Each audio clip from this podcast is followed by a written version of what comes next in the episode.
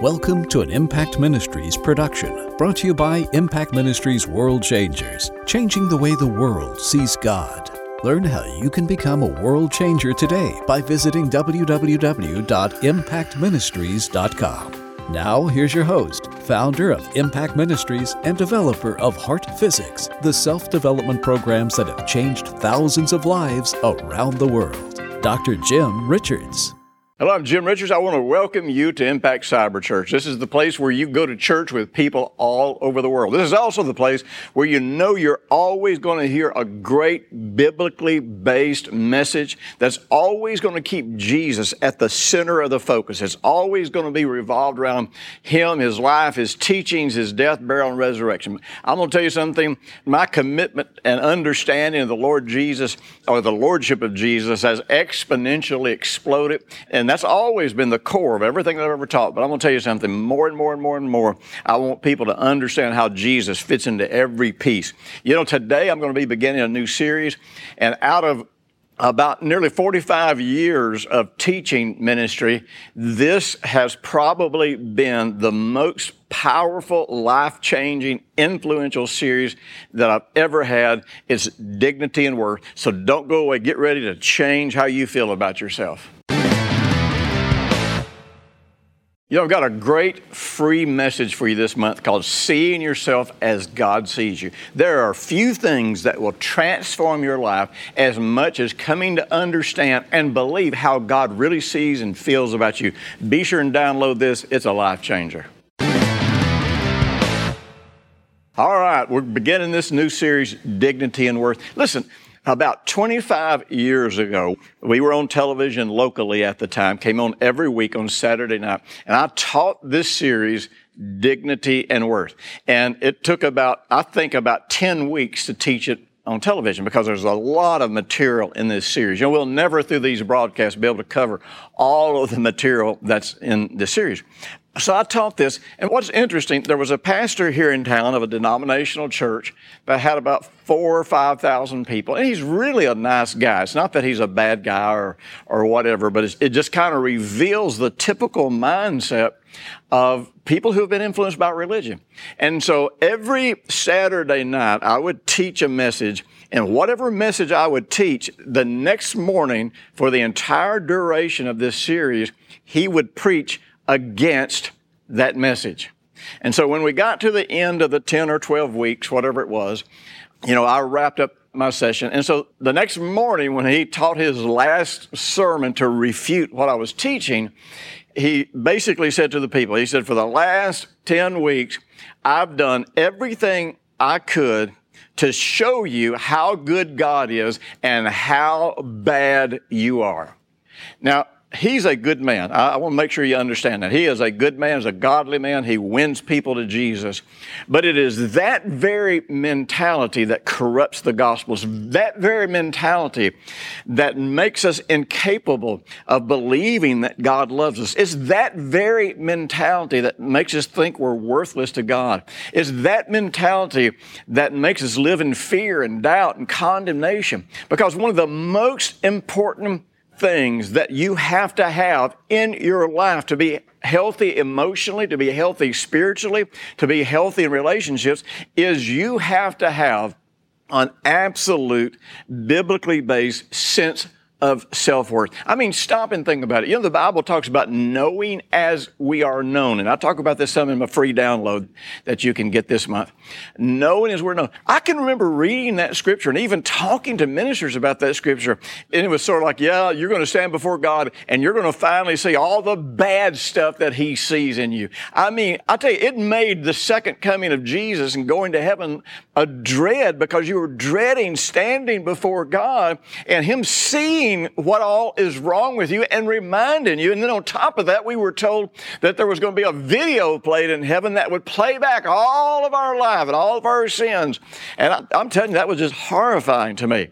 Well, you know, when we know as we're known, what's going to really happen in that situation is we're going to see how much God loves us.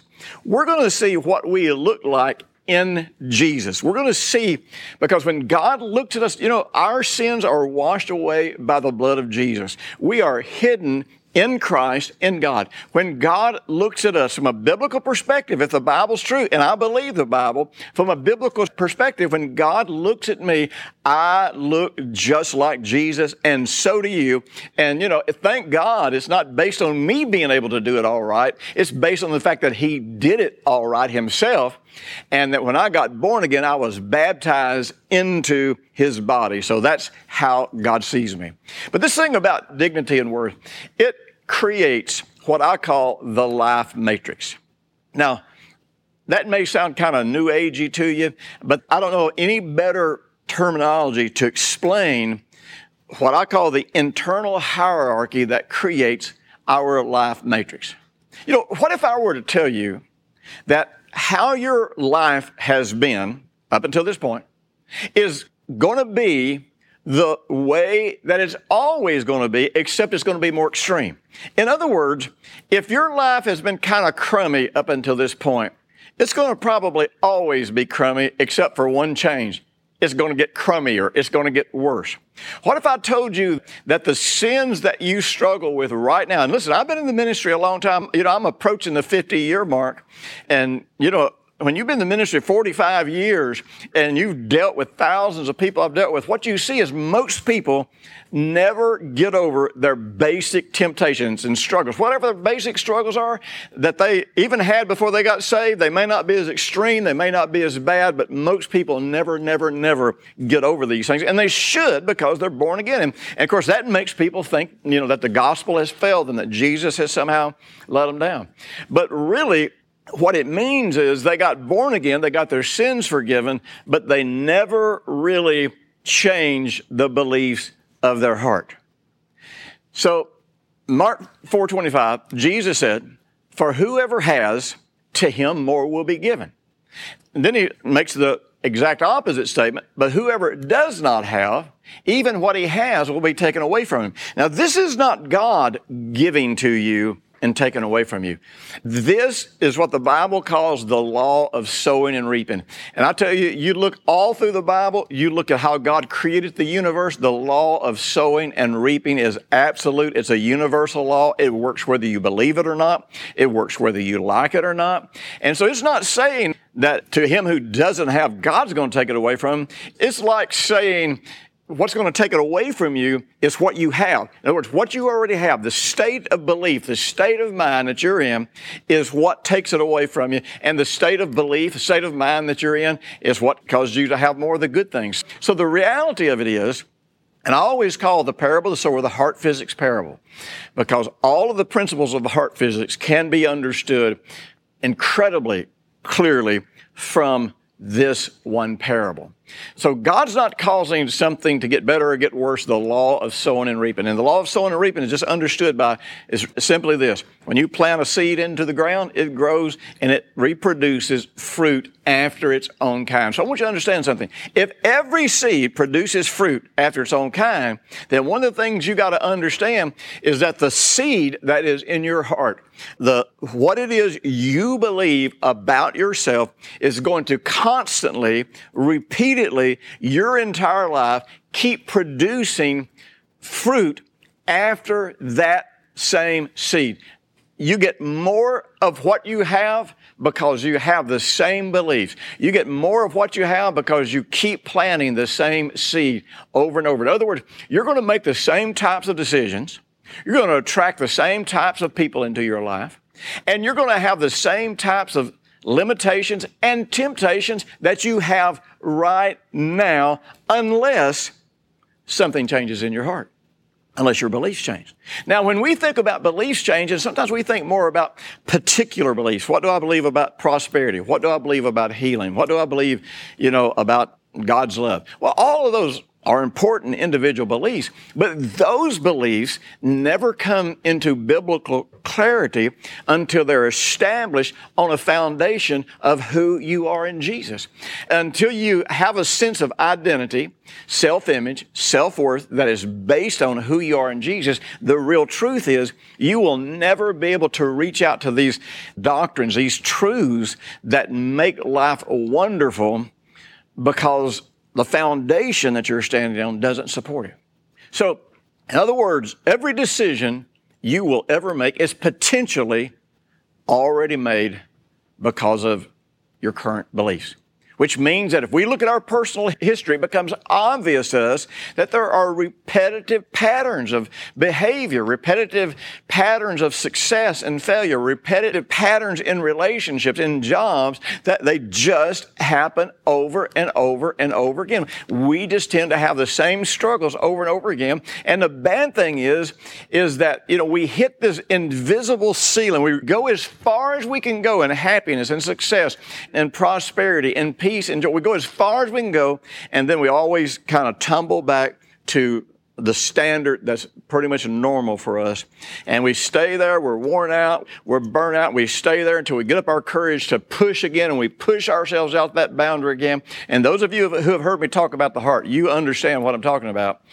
But eventually we get weary from trying so hard, pushing so hard, and then eventually we collapse again. And you know something, we'll do that over and over and over again until we reach an age and a stage where it's like, I, am not trying anymore. I've been disappointed too many times. I am not stretching it out. I'm not going to try to make this get any better. Listen, be sure and be back. I'll be back in just a couple of minutes. We'll pick up the second part of this. This is a life changer for you. This is going to change your world. There's nothing in your life that's more important than your self worth, than knowing how God sees you. Having a biblically based sense of self worth determines every decision you're going to ever make, every belief you're ever going to have, uh, the level of happiness you're going to be. It's just the core of everything that's going to happen in your life. And I want you to know I've got a new 10 CD series on dignity and worth, and you're going to get two free bonus CDs with this. You want to get this message today. Now, you've heard me talk about some of these same principles when I've talked about the heart, because in Proverbs chapter 4, I think it's verse 23, it says, Guard your heart above everything else, because out of it flows all the boundaries or issues of your life. And we've talked about this, how your heart establishes the boundaries, the limitations in your life. And you're always going to live within those limitations unless you change the beliefs of your heart. Because what happens is this. If we occasionally push past those boundaries, then we're going to have stress. We're going to get under tension. We're going to be uncomfortable with living beyond the sense of who we think we are. And once that happens, we're either going to sabotage or we're going to get sick or we're going to hurt ourselves. We're going to find some way to blow it up so that we can get back within the boundaries that we feel like are acceptable. But the thing that we haven't always talked about when we talked about those boundaries of the heart is this. What really creates that boundary is how you see, perceive, and experience yourself. That is the ultimate boundary because you can't, your heart will not let you succeed beyond first of all, your sense of who you are. Uh, like I said, if you do, you'll, number one, you'll feel extremely stressed. Number two, you'll usually always experience something that causes you to fall back within the realm of normal. Or Last of all, you adjust your life paradigm, you change something in your heart, then you grow to be able to support, sustain the new growth that you've had. But the problem is, most people just have a fluke and occasionally push out to a level of success that's beyond. And that level of success can be business, it can be ministry, it can be marriage, it can be friendships, it can be any area of your life. But when you push beyond that, it's always going to be stressful and it's that stress is going to become a part of what kills you. It's going to be a part of what destroys your health. But I want you to understand something. Self-worth connects to this whole concept of worthiness. So in reality, when you move beyond your sense of identity, self-image, and self-worth, you have moved beyond the realm of what you think you are worthy or deserving to have in your life. And that then is where condemnation comes from. We start expecting the shoe to drop. We start expecting things to go wrong. And they do. And then we have false understanding about why they went wrong. Then we think God's letting it happen or God's doing it to us. Now, when we fight these battles, our tendency is to put all of our focus outside. In other words, when these things keep going wrong, it's usually because we have unintentionally created some conflict with someone or we have abused our health, but we always point to some outside source and, and that outside source becomes the blame and the focus of how we're going to solve our problem. Well, the problem is you can't fix anything outside of you. The problem is when you start looking outside of you and thinking your problems and limitations are coming from the outside, you take on that victim's mentality. And really, once you get there, there's really nothing you can do except wait for the next attack and hope to minimize the damage. But like I said, you know, you do this and then you think it's outside of you. So really, you don't think that any of these situations are connected in your life. You just think that they're totally independent of each other. And like I said, since they come from an outside source, it's impossible to really identify the source of the problem. And so we tend then to see ourselves as victims and we think that the world is conspiring against us. But the real truth is the cause of these repetitive problems always get into our beliefs, the beliefs of the heart, and specifically the beliefs of the heart that have to do with who we think we are, what we think we're worthy of, what we are worth to God. And this is a place that not many believers ever really go in and deal with because most believers have been taught to believe it's pride or arrogance to think or to admit how God sees you. When I was doing my undergraduate work in theology, I loved the Bible school I was in. I didn't like a lot of things that they did. I didn't like some of their crazy doctrines of control and submission to authority and, and those kinds of things but really I got a great Bible education. But they had no concept of what identity in Christ was about. And during the time that I was in Bible college, which would have, this probably occurred about 73 or 74, I began to come into some degree of understanding about who I was in Jesus, and I began to understand from Philemon, the first chapter, which is only one chapter, in the sixth verse, it says that you know our faith becomes effective or effectual when we acknowledge the good things that are in us in Jesus. Well, I didn't understand the concepts of communion that I've taught you about, but I understood that I was never going to make my faith come alive by acknowledging and focusing on what was wrong with me and what needed fixing or even what was wrong with anybody around me. I was never going to solve a problem by focusing on the problem. The only way I was going to solve the problems in my life was by focusing in on, by acknowledging, by embracing, by taking hold of everything that God said about me. Every good thing that's in me because of the fact that I'm in Christ and because of the fact that He's in me. I'll never forget one morning, we would go in every morning for chapel and we'd pray before one of the teachers would speak to us for chapel. So we were back in the prayer room, and there were well over a hundred of us there, maybe a couple hundred, maybe even 300. It was a pretty good sized school. And so, you know, everybody's praying, and I'm, you know, we're walking around praying. Man, I'm walking around saying, Father, I thank you that you love me. I thank you that I'm in Christ. I thank you that I'm anointed and I'm called and I'm chosen. I thank you, Lord God, that I'm the head, not the tail. I'm above. And so I'm just acknowledging all these promises that are mine because I'm in Jesus. And, you know, it kept getting quieter and quieter and quieter in the room. And what I didn't realize is slowly every person that was praying in that room moved to the other side of the room, stopped praying, and was watching and listening to what I was praying. And I finally stopped and opened my eyes. I said, you know, what's the deal here? And so one of the, uh, you know, I was probably a freshman at the time or a, a sophomore. And uh, so one of the seniors you know, said, Jim, you've got an ego problem. You know, I don't know who you think you are, but, you know, this is really bizarre. You have a problem. And I said, because I'm acknowledging who I am in Jesus? Well, you know, theologically, everybody agreed with that, but in practicality, nobody did it because religion had so deeply anchored them to the idea that we needed to focus in on what is wrong with us. Well, I got news for you. God looks at you and He sees what is right about you, and He wants you to see what's right about you because you're in Christ. Like the Apostle Peter said, he said, I want to stir up your remembrance. I want to remind you of who you are. I want to remind you of all the good things that you have in Christ. I don't want to try to make you understand what's wrong with you. I want to try to make you understand what's right about you because when you know what's right about you, then you're going to trust it and you're going to be transformed internally because you're going to see yourself as God sees you and your world is going to change. Now, this message it ultimately gets into the concept of a life matrix. Now, a life, uh, let's just talk about a matrix for a few minutes and how, why we have a matrix. You see, we have what I call an internal hierarchy of beliefs that create our matrix.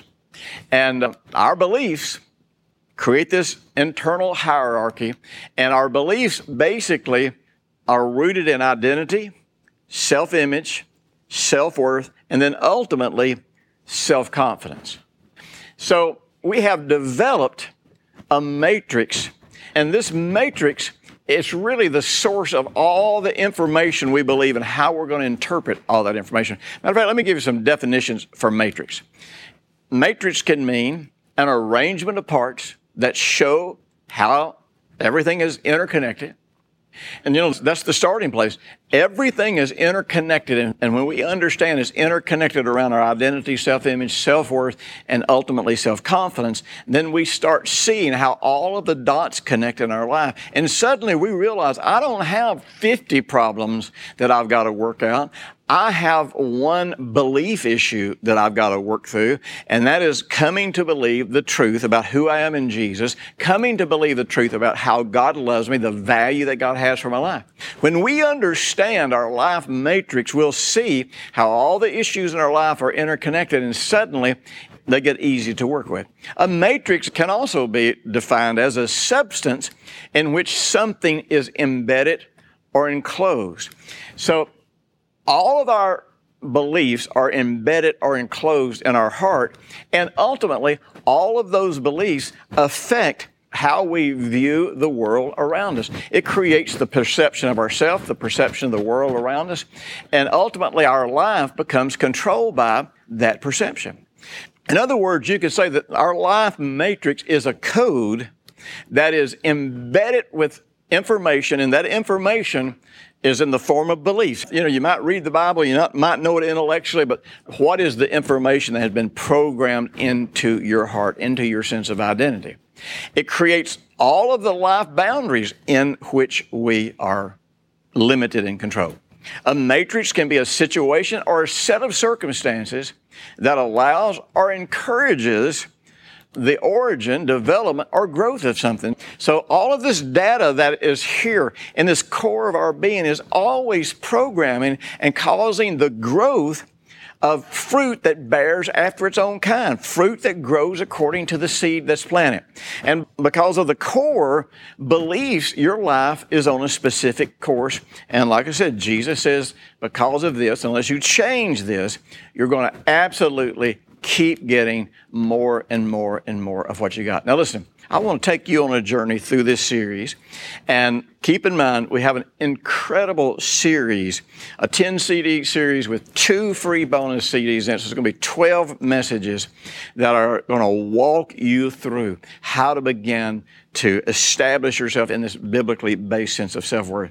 And I'm going to be sharing things in the program that are different than what we shared in, in, the series. And then also, if you have an opportunity to come to one of our dignity and worth seminars and workshops, you want to come, go through the whole program, go through the exercises that'll help you step into this new dignity and worth. And there'll be a new book coming out shortly. I'll be right back. Don't go away. Just imagine how your world would change if you felt better about yourself. Just imagine what would happen in your relationship, just what would happen in your love life if you felt comfortable with yourself. Dignity and worth is going to give you the power to do that. You know, one of the things we try to do here at Impact Ministries is to follow the biblical pattern of house to house meetings and then public meetings. And we have house to house meetings through the people who have I groups, who get together with their family or their neighbors or their friends. They use these broadcasts or sometimes our books and teaching CDs or DVDs, and they actually have Bible studies using this material. And then we have public meetings when I travel around all over the country and people come together who are making this journey with us.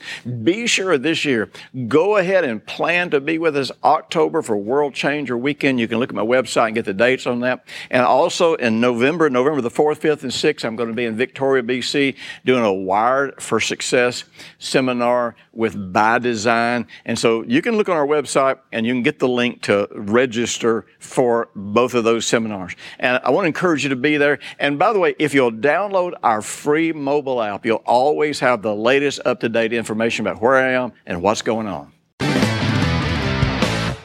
You know, I hope you've answered the question that I asked in the ad that we just shared.